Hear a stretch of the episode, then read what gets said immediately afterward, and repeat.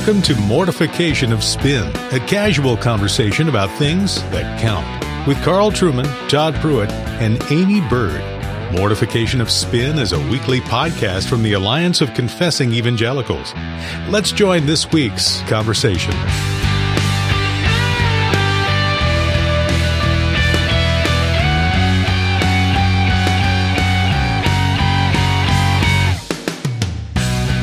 Welcome to the Mortification of Spin. It's a delight to have you all with us as usual. Sadly, we're one person down today. Todd Pruitt is off somewhere in the woods in Mississippi, hanging around with a bunch of other PCA pastors at the Twin Lakes Fellowship. But I'm here, Carl Trueman, as usual, with my co host, Aimee Byrd. We have a special guest on today, uh, somebody who's become a good friend of mine over the last couple of years. Uh, his name's uh, Francis Maier commonly known as Fran Maier. He's a graduate of the University of Notre Dame and New York University, and interestingly enough, a former fellow of the American Film Institute Center for Advanced Film Studies in Los Angeles. From 1973 to 78, he worked as a screenwriter and story analyst for Warner Brothers, United Artists, and various independent film producers. Then from 78 to 93, he served as the editor in chief of the National Catholic Register News Weekly. That's the news organ of the conservatives within the Catholic Church. And from 1993 to 1997, he was communications secretary to Denver's then Archbishop J. Francis Stafford. For the past 20 years, he served as special assistant and senior aide to Archbishop Charles Chaput, who was on this program uh, just a month or two back, first in Denver and now in Philadelphia. He has written an awful lot, and his writing has appeared in the New York Times, America, First Things, Commonweal, National Review, the Christian Science Monitor, and many other national and foreign publications. Fran's been married to his wife, Sue Ann. I met. She's a lovely lady uh, for 46 years, and they have four children and 10 grandchildren. And Fran doesn't often drink beer, but when he does, he prefers Dos Equis because on the basis of that resume, you can tell that he is the most interesting man in the world. So, no, I'd like to record joining. that for my wife, if you don't mind. Thanks very much for joining us, Fran. It's uh, sure. great to have you on today. Delightful. One of the reasons I wanted to bring you on was you have your fingers or have had your fingers in so many different pies over the years. I wonder if you could start by perhaps telling us a little bit about your experience in Hollywood, particularly as a you know somebody that would represent values, beliefs that Hollywood would not typically be sympathetic to. Well, one of the things you learn very quickly when you're in Hollywood is that writers are a distinct underclass. It's the directors and agents and similar studio heads that uh, actually run things.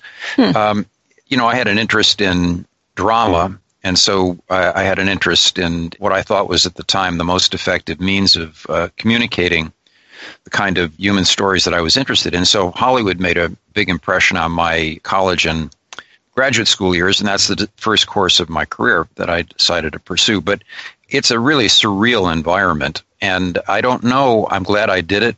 I'm glad I'm glad we worked there for five years, and I was actually able to support my family doing it.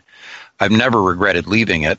The way I left it was writing the outline for a novel and the first couple of chapters and selling it to a publishing firm. It was Crown Publishers at the time in, in New York and getting a small advance and uh, that led me to take a part time job at the National Catholic Register as sort of a line editor. And four months later, I was the editor in chief. So I never went back to the novel and I never went back to hmm. my work in Hollywood. It's an extremely commercial environment, obviously. It draws a lot of strange people. I mean, I remember someone jokingly telling me when uh, when I first got involved with if, if you took the United States and turned it on its side, all the loose nuts and bolts would fall into California. And and it's re, it's really true. I don't candidly know how you produce high quality religiously themed movies in the current environment. My wife and I just watched Mel Gibson's Passion of the Christ and also Franco Zeffirelli's Jesus of Nazareth over the Easter weekend. And I was astonished at how moving both of those movies are. But they were very difficult to make, and they were only made because of the enormous pull of personalities of Franco Zeffirelli and Mel Gibson. What happens for Christians frequently is they, you know, they may have a good story, but it's either too pious or it's underfunded, and the result is kind of mediocre work, which doesn't really mm-hmm. advance the gospel in a lot of ways. So I'm glad to be gone.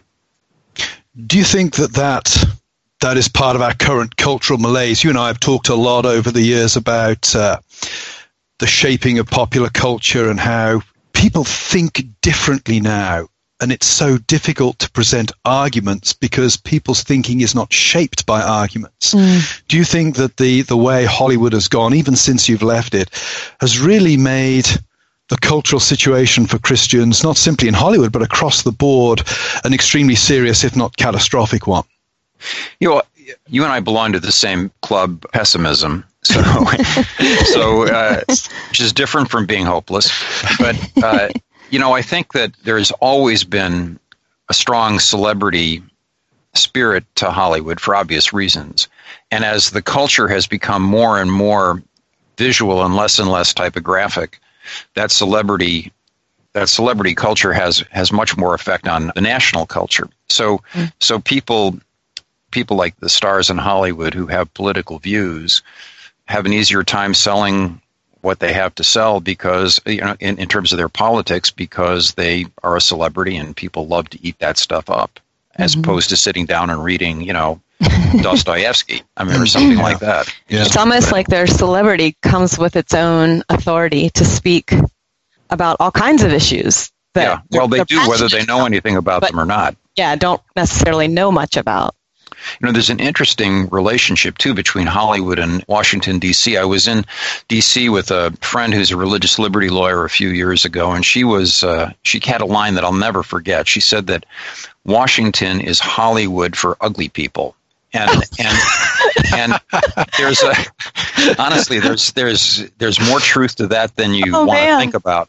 You know, I mean, there's a celebrity culture in Hollywood. There's a different kind of celebrity culture to American politics now, but it's still very pronounced. You know, Neil Postman wrote about this in Amusing Ourselves to Death a long time ago. You know, Mother Teresa could not get elected to dog catcher because she's just not attractive or wasn't attractive. That's kind of a an indication of the corruption of our cultural corruption's a big word the decline of our cultural standards and an ability to judge intelligently on all sorts of fronts. One of the things that it, touching on the celebrity thing that strikes me as a cultural difference between America and certainly the Europe where I grew up or the Britain where I grew up is the focus on individual personalities here. That there is an almost messianic tendency in American culture to think that the strong man or the big man or the big woman is going to be able to solve problems. Back home, yeah. I think there's a, there's an inherent distrust of individuals and perhaps more of a trust of corporations to solve things, if I could put it that way. Yeah, that's the strength and the weakness of the American personality. I mean, the good news is that the individual really counts in this country. The bad news is yeah. that, that he simultaneously doesn't count enough and counts too much. What I mean by that is that there's a fundamental tension in the American personality between this kind of aggressive self assertion and simultaneously a fear of being outside the zone of acceptable opinion. And that schizophrenia is just kind of built into the American temperament. It's a good way of putting it. I know you've written a lot and thought a lot about technology and culture. And as we're talking about the celebrity culture and politics, it, it really makes me think about how technology has affected the way that we get our news, form our opinions, and make these so-called arguments for what we're passionate about. What do you think well, technology's role has played in all that? Well, I think Christians, first of all, need to remember that technology does an awfully lot of good. First of all, the YouTubes that you have, Aimee, uh, are, are, no, I'm quite serious. I mean, there are people tune into them, they learn from them, they have the experience of you, and you're part of the message. The message is a good message, but part of it is the encounter with you personally. So that's good. I can't even imagine what not having an iPhone would be like now. I mean, right. it, or a computer. And and you know, when I when I started writing, I was writing by hand and then by typewriter. Mm-hmm. Can you imagine that? I mean, it's just it's just inconceivable now. But and for example, we have a one of our sons has Down syndrome, and and one of our grandchildren has uh, very severe palsy. And and what technology enables them to do and have access to is quite extraordinary. So the important thing is is that as a tool, technology in principle can accomplish great things. The trouble is is that just as we use our tools, our tools use us. They change our framework for thinking.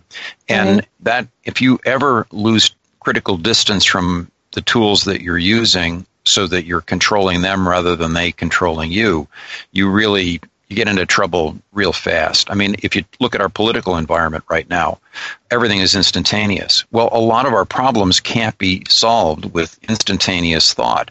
A democracy like ours, you know, which is a republic, can't function if people don't actually think before they act. And yet, uh, that's what all of our technology is driving us toward is kind of instantaneous action, which usually translates into being angry a lot of the time. Mm. That's an interesting point, and of course, you've you brought my attention to the Canadian philosopher George Grant, yeah, who writes. In, in, maybe you could just say a few words for our listeners to introduce them to him. I suspect many of them won't have read his writings. Well, George Parkin Grant, I think he was Church of Canada. He was Anglican. He was married to a, yeah, his wife was Catholic, but he was uh, Anglican. And he was a Canadian philosopher, died in 1988. And anyone who wants to understand the North American experience and uh, why technology has shaped us in the way we are really needs to read him. He has a wonderful book, short book, Technology and Empire, and one of the essays in there is in defense of North America. And of course, he's writing from a Canadian perspective, looking in on the American empire. But his description of how the Enlightenment and Protestant theology, particularly Calvinist theology, translated into this kind of extraordinary impulse to mastering the environment that has informed American culture ever since. You know, we tend to look at the world because of technology, not as a gift, but as a resource. Even mm-hmm. the expression "natural resources" is a is a you know raw material. I mean, and of course, from the traditional Christian perspective, the attitude should be one of wonder, awe, in front of God's gift of creation.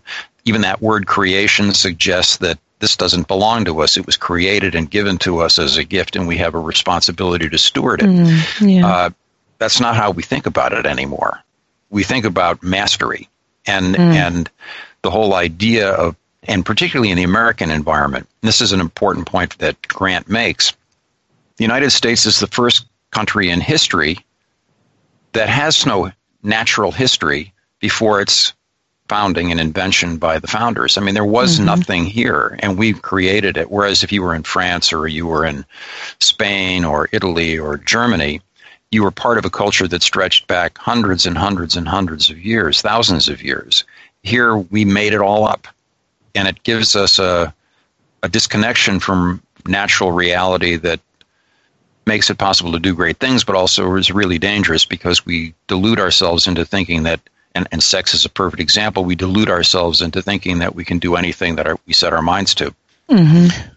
Lays the foundation of what I call the well, really building on Philip Rieff, you know, the anti-culture. It's one aspect of that. This not simply a repudiation in many ways of creation and nature, but also a repudiation of the past. Mm-hmm. Um, to go back to something you said a few minutes ago when we were talking about individuals, it's both the genius and the fatal flaw, it seems to me, of the American experiment are one, it's forward looking. So it is a land of opportunity and optimism and hope. But two, it's forward looking. It doesn't see history as a source for identity, as a source for thinking about the present and the future. The history always seems to be something to be erased or overcome, it seems mm. to hmm. me, in the American project. Would you think that's a fair analysis, Fran? Well, I think it's a very, I think it's explicit. I mean, Henry Ford, you know, made that comment about, he said that history is just junk. Mm. Why would we hmm, pay attention right. to it? Yeah. And yeah. that just means that you've, you've disconnected yourself from a whole narrative. Mm-hmm. And we've done that as a country, and we we do that as individuals as well. Right. It really does fuel the sexual revolution because it's without the history, we become our own creators, and we can totally reinvent ourselves. And there's kind of a pressure to do that. You see that in the celebrity realm. Uh, they're they're constantly having to reinvent themselves for attention. Which takes us back to Wilhelm Reich, of course, who was mentioned by the Archbishop when he was on a month or two ago, who actually identified America as, for all of its Puritan past, as the most potentially fruitful place for right. the sexual revolution. Right. Right. You know, sex is you may have not noticed this, but sex is interesting. The the, the uh, sex is both a solvent and an adhesive, and I think this is probably beyond the scope of what we're talking about today. But the most interesting thing about a good marriage, of course, is that sexual intimacy increases the intimacy, increases the adhesion of the unit, and provides the foundation for family. So it's very, I mean, it's obviously very important in how we view ourselves, how we give ourselves to other. Love protects the family from outside interferences and that kind of stuff. But it can also be sex in our current environment is also a solvent in the sense that the more and the less personal our sexual relations are, the more sex acts as an element of fragmentation. So, to your article in First Things about the uh, sexual surveys in California of like 13 year old girls and younger, the function of that is to actually, I don't know to what degree it's conscious or not, but it seems to me that encouraging sexual activity without the bonding that goes on in a marriage is a good thing from a statist point of view because it prevents individuals from bonding and forming communities that can be a, become a problem mm. for state control. Mm. I guess I'm, point. I mean that's kind of like thirty thousand feet, but I mean the, yeah. the families. Why is religion a problem for a state? It's a community. I mean, if Carl or Aimee has a religious point of view and makes a stink, so what? You know, I mean, you can be mm-hmm. marginalized, you can be ignored. In worst case scenario, you can be, you know, jailed. If a community of believers makes noise, that's a mm-hmm. problem.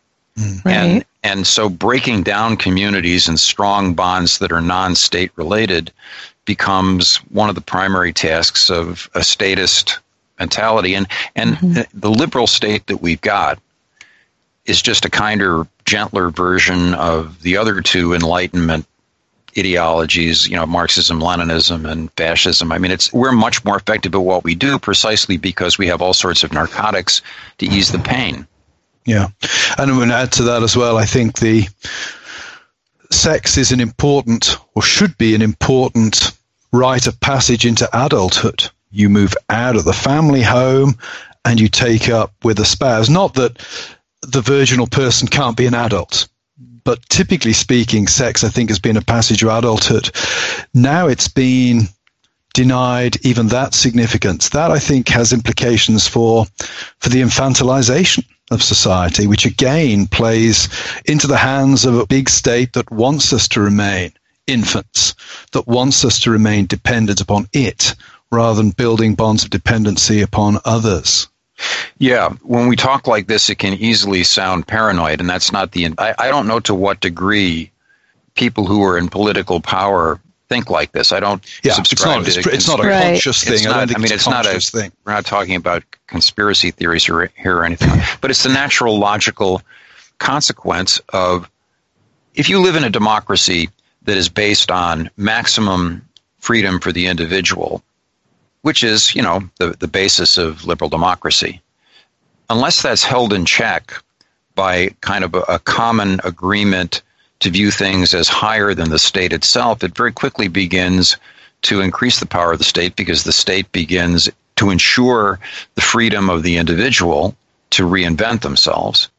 It has to interfere with the functioning of any community or relationship that gets in the way of its ability to ensure the rights of the individual, which ends up atomizing the whole mm-hmm. culture and increasing, ironically, increasing the role of the state. These are all, you know, bigger ideas than how people live their lives on a daily basis. And most of us just don't think about this at all. But it's important to step back and see the direction that things are going in right. in, a, in, a, culture every once in a while, or you end up being really ugly, surprised in an ugly way. Right. And what kind of is happening, you're kind of contrasting this relational community versus the individual. If we are targeting young girls and boys as sexual beings and over sexualizing them, it all becomes about their individualistic consumption then rather than relational community. And, and then we're able to through propaganda and marketing and other means create desires for them, you know, tell them what to desire.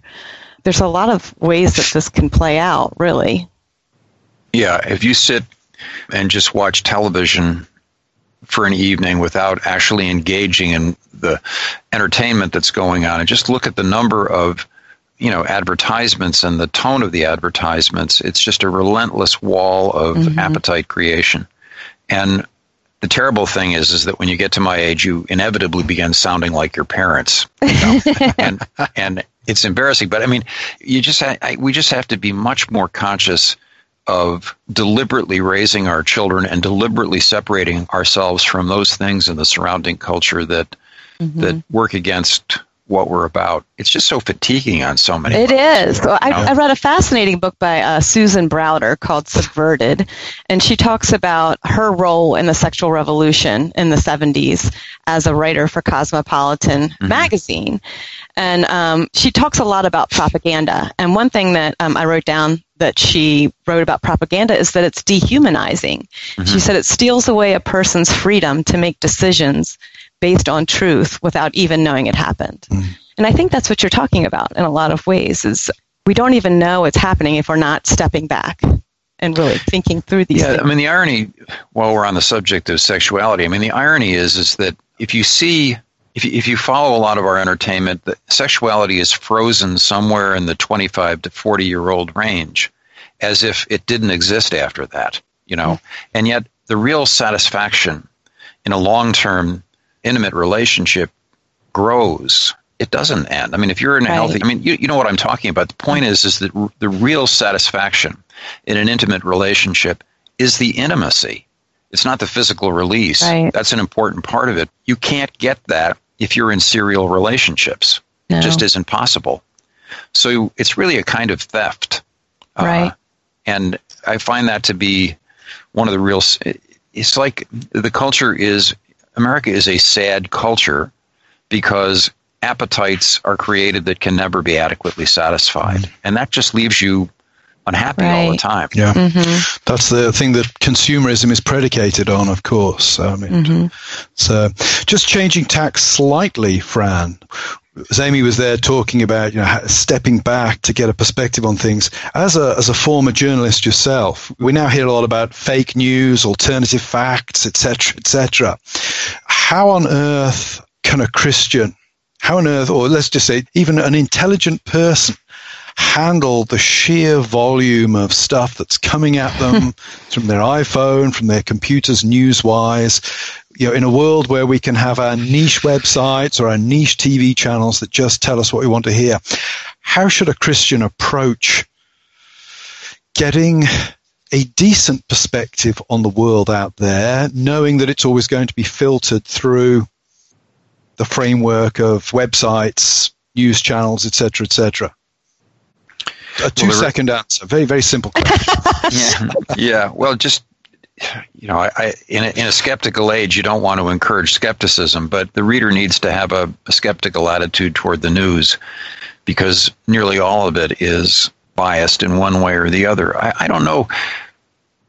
No, Carl, there, there isn't an, an, an easy answer to that. We can't escape the frameworks that we operate from. So no journalist ever, anywhere, can really claim to have been entirely objective. The issue is for a journalist or for a journal is does such a thing as truth exist?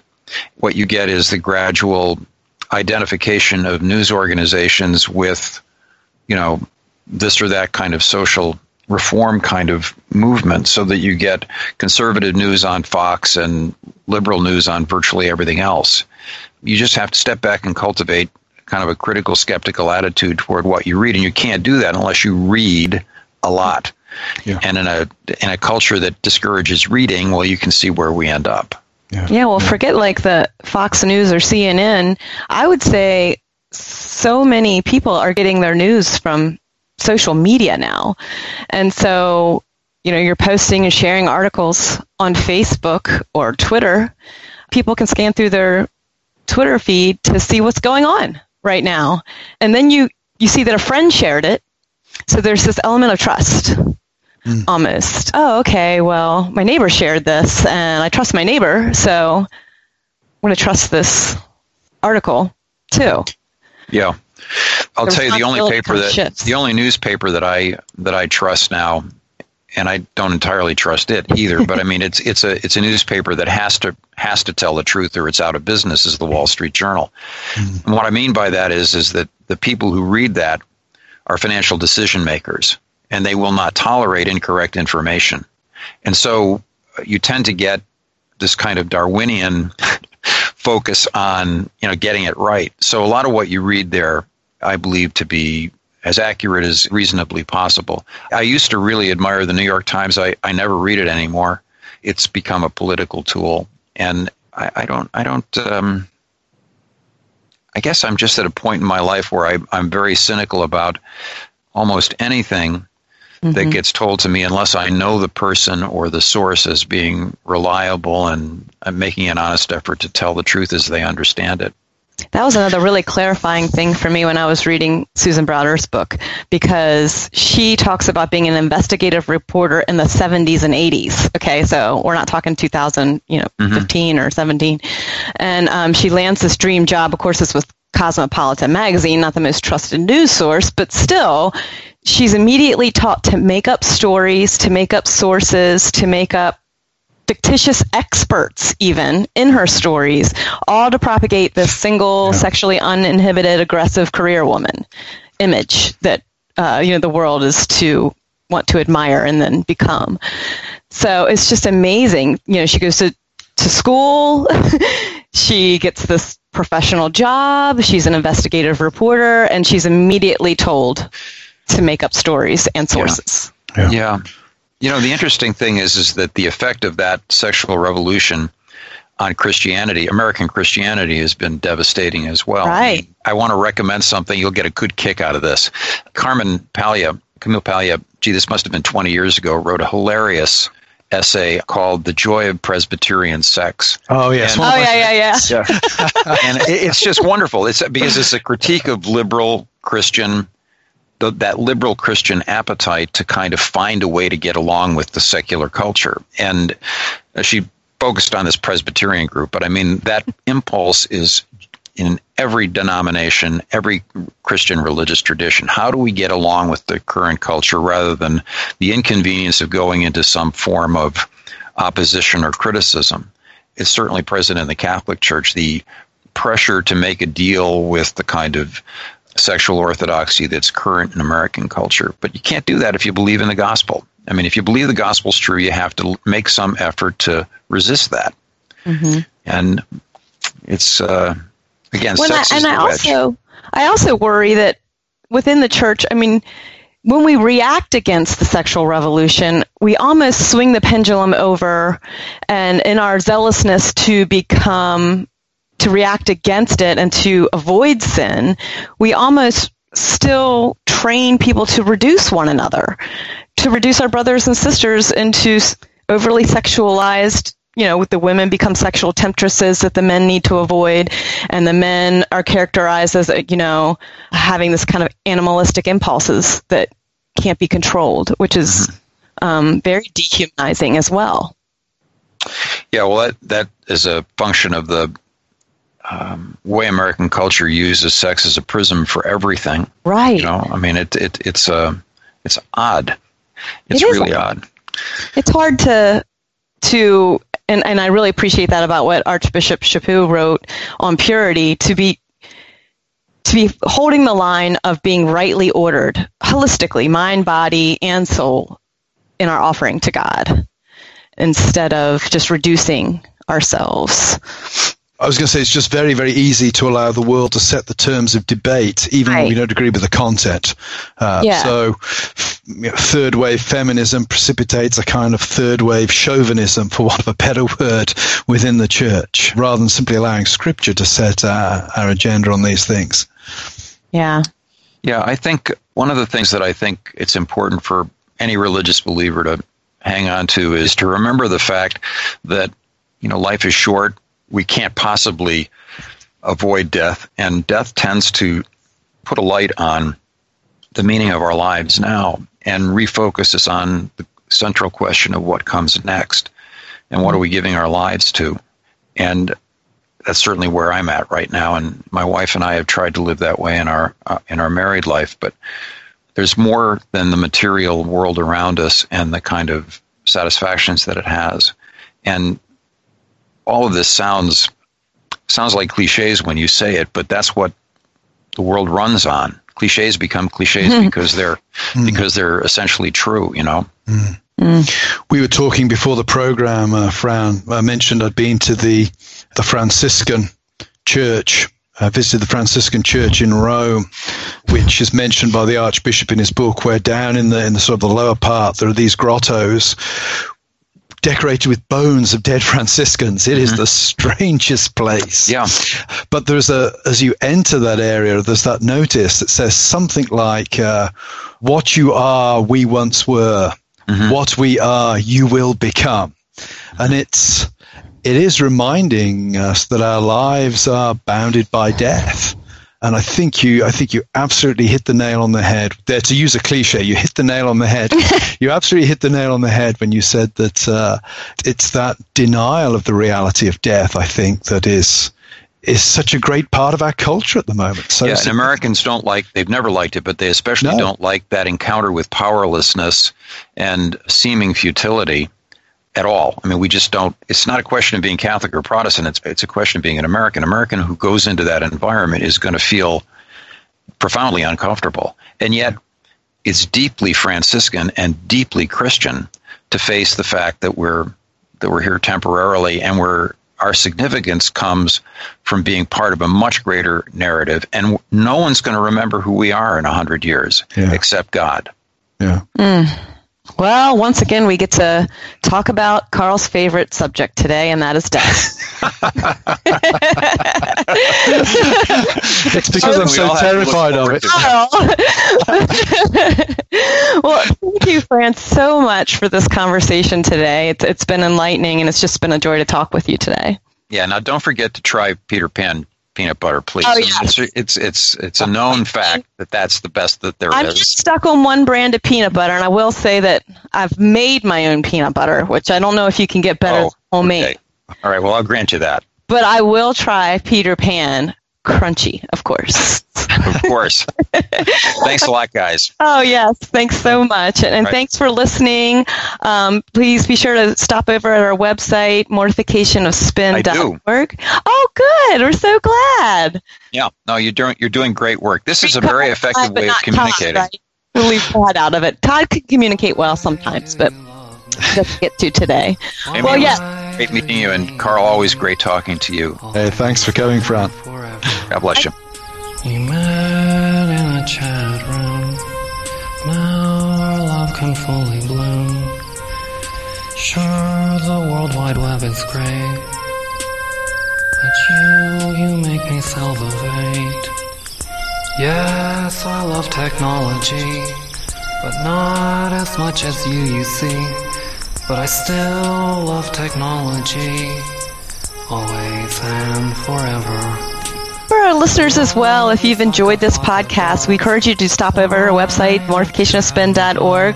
We have a free MP3 download for you uh, called Engaging the Culture by Richard Pratt. You can also leave a donation for us over there. And don't forget, as Carl keeps reminding us, if you want to give us a five star review on iTunes, we would appreciate that as well. We'll talk to you next time.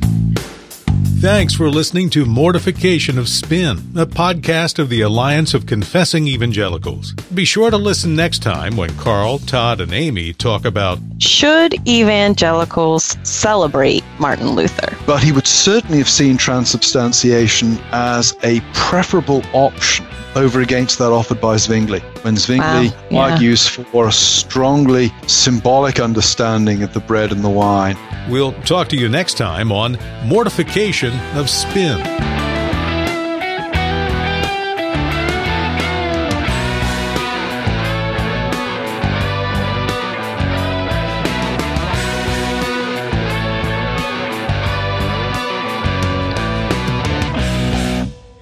So my friend made this coffee. He aged it in whiskey barrels. Oh, nice. So good. Yeah. Yeah, it's really strong smelling, even. Yeah. Like. Yeah. When you stay with us, I've got some of that monastic coffee that uh, my friend Megan gave me that the monks make out in Iowa or somewhere. Uh, Monk coffee. it apparently gets top Stop ratings. It's much sought after. They even Okay. grind a bit of pelvic bone into it to help the. to remind us of death. yes. what you drink, we once were. That's hilarious. Uh,